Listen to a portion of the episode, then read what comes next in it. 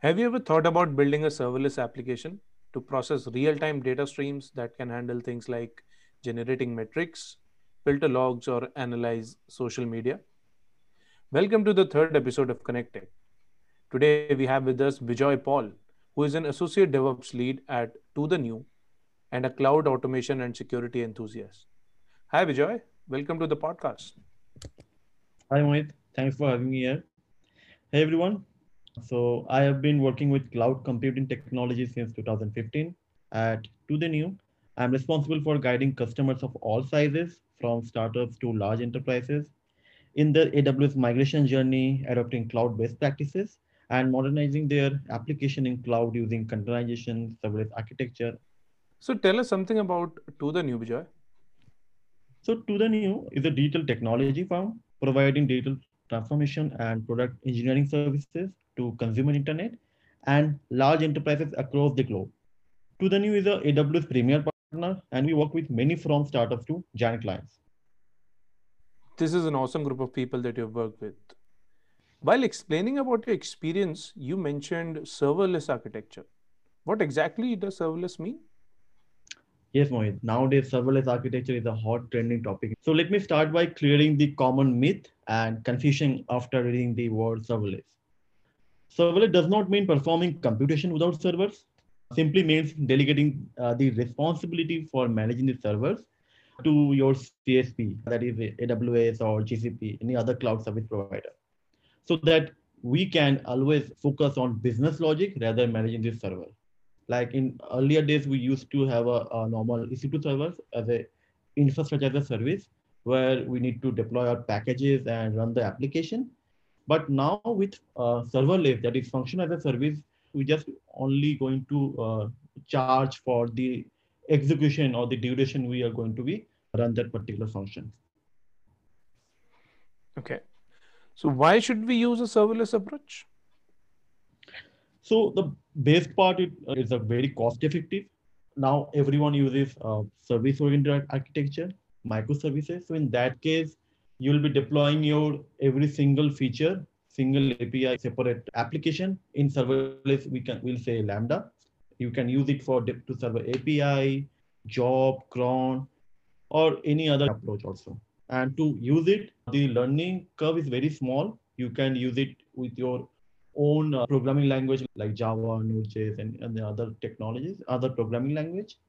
And to start with, AWS also provide some blueprint or it has its own repository where we can find some ready-made application to begin with. So it's very easy to use actually. After uh, this year reInvent 2020, Lambda will going to be charged by milliseconds. So now it's more cost-effective solution and it's high available so you don't need to uh, manage the scalability aws does for you okay so these advantages sound very nice but are there any challenges as well with serverless or is it all rosy there are some but i'll not uh, say that that will is challenges but we need to clear on our use case first before starting with lambda its feature and what it does offers the functionalities so you need to have a proper skill matrix in your organization and the use case you are going to be uh, used for this function. Let's say if you take an example, if you are using Lambda to server API, which is going to be hit on every second, you will be charged more. Rather, if you deploy that same application in a EC2 server, it will be more uh, cost-effective solution. So that means your solution should be use case driven. And also in case of microservice, you need to have a proper CI/CD pipelines a streamlined process to manage your CI CD versioning, monitoring, logging, to manage all those Lambda function. It could be 50 or more. Saving cost is what I think will be the biggest advantage for any organization to consider moving to a serverless application. Taking AWS into focus, what services do they provide which we can consider for moving our app to this architecture? there can be many use cases of using serverless. Let's take an example uh, of a client that we work for. So the client running an e-commerce site, generating large amount of data on daily basis.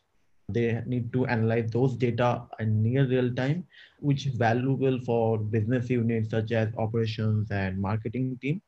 For example, during sale, understanding which products are currently popular and do some required changes in the discount strategy accordingly.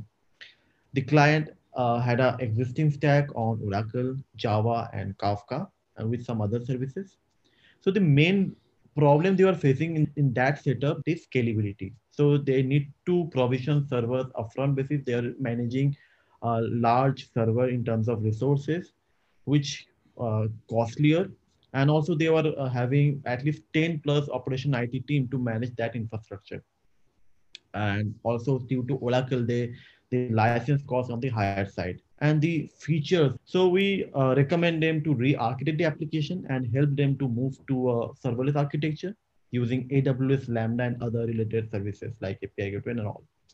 And the acceptance criteria to move to the target state that is serverless uh, architecture, that is we need to match performance that they cannot afford any downtime during the transition. And also we need to follow all organization policy like the backup archival policy in the target environment. And how did you achieve these? So on a high level we use uh, major three services like api gateway to deploy their rest apis lambda to host their node.js application and DynamoDB, the serverless database to host their NoSQL database. And also you used a few features like TTL to remove any unwanted data after a certain time. What other consideration did you take while designing these? Did you consider any security implications or performance limitations? Uh, yes. So as per the organization policy, we have to deal with some backup and archival policy. So for that, we use S3 and the Glacier with some basic policy lifecycle. And for security part, we leverage API key for the authentication part and also Cognito by sharing client and secret to access their application. For performance part, we scale Lambda and DynamoDB basis based on the traffic, used API gateway feature like request throttling and quota. And also we cache the, the response at the API level and also in the Cognito level. So the developer uh, should be able to deploy their application locally. So we use AWS service SAM to test it locally and for the packaging part. And we use AWS code pipeline to implement the CI CD for the whole application. So were there any other use case that you had to fulfill for the client? See that application need to serve two major use cases. One, load data into database through some APIs and serve data based on some condition. And the other use case was the analytic team need to have a portal where they can query the data based on some multiple fields for the analytic purpose with some complex condition. So you mentioned you are using DynamoDB for the client. So were there any problems on doing these analytics on DynamoDB directly?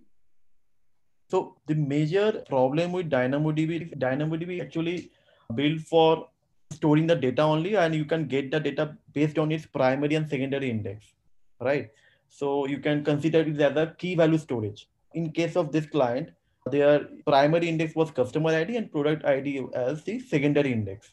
So you can get the data using these two uh, customer ID and product ID. But in case of analytic team, it was challenging because they are using some more field to query the data, like based on uh, date, product type, status, and so on. In case of DynamoDB, if you need to query data beyond those fields, in that case, you need to scan the whole table. And in that case, it will be more costlier and less performant. Okay. So how did you solve these problems? Okay. So let's say in traditional way to solve this use case we usually replicate the data to other nodes and have some different application which will aggregate the data and solve the purpose. In our scenario we used aws managed service athena to query the data from aws s3 so if we talk about athena athena provides an option using which you can uh, query data in sql and s3 will be data source right? And also for better performance, you can specify the partitions. So you need to load the data from AWS S3 into specific partitions. To do that, we use DynamoDB stream. So DynamoDB stream actually triggers an event you can configure it. So in our case, like we configure it on every data change or insert, we pushed a trigger event to Lambda. So then Lambda collect that data from the DynamoDB and pushed into Kinesis stream. It's a managed service uh, provided by AWS. It has many integration with other services as well. So from Kinesis, we initially stored the original data that from DynamoDB to S3 for backup purpose, or maybe it will can be used for troubleshooting purpose in future. From there, using Lambda, we transform the data because it, it is actually JSON payload and we need to transform it into a scalar way so it can be queried through SQL. And also we need to remove some metadata which is added by DynamoDB. From there, after transforming that data into S3, all this integration was automatic using Kinesis, Lambda, and S3. But as I mentioned, the data has to be loaded into some partitions of Kinesis before you can query the data based on those conditions.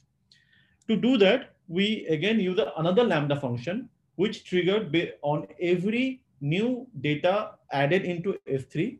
And that Lambda load the data from S3 and update the Kinesis partitions. So in this way, we update the partitions in less than, let's say, five seconds on every data change in DynamoDB to S3. And analytic team can have the data for their analytic purpose in near real time using AWS Athena. Wow. It was really amazing how you replicated the useful information from DynamoDB to S3 for analysis in near real time. What was the outcome of these changes that you made? And how did your clients benefit from these changes?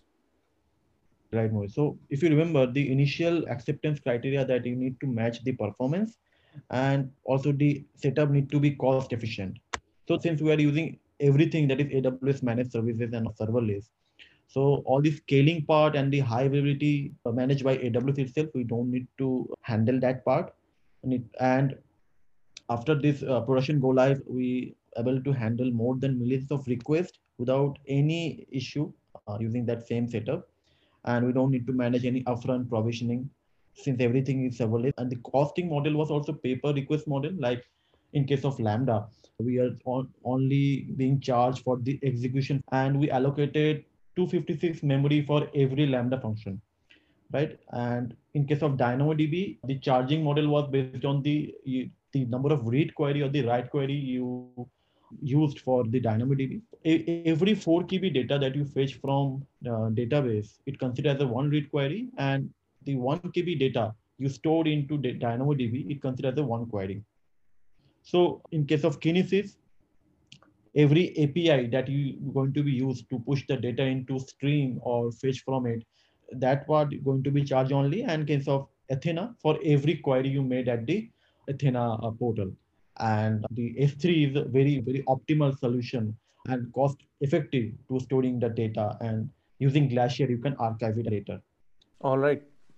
So, with your in depth explanation, it looks like a lot of good things can be achieved using a sound approach to serverless applications. Bijoy, would you like to summarize why someone should think of moving to serverless?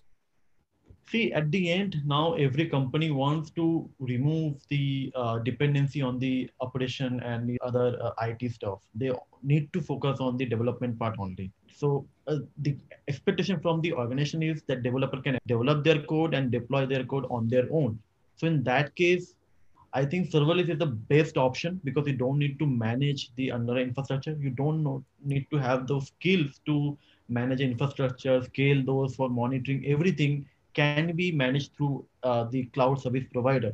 You just need to deploy your code only. If we consider in earlier days, for that, we need to plan for infrastructure, we need to create a request for it. So we need to wait for at least for 15 days to create the infrastructure. Then uh, only we can deploy our application on non-production, then on the production. But using serverless, in less than one week, you can develop your application on a single feature and you can push to production. So the main focus nowadays we see on the development rather on the managing infrastructure, right? And the transition we see like we generally recommend any customer or any client that they started from data center their journey. So we recommend them migrate their whole workload from data center to uh, cloud first. So once they are in cloud, so now they're able to leverage all the cloud services, benefits. So from then they can re-architect their application from monolith to microservice. So they can now deploy their application into Docker. So once they are now in Docker environment, so they can prepare themselves to using some serverless component. So in this way, anyone can move from monolith to microservice and deploy their application in the serverless uh, architecture. Awesome. Thanks, Bijoy, for sharing your valuable knowledge with us. I hope people will find it interesting and insightful. You can find Bijoy on LinkedIn and feel free to get in touch with him there. We'll catch you guys in the next one. Thank you.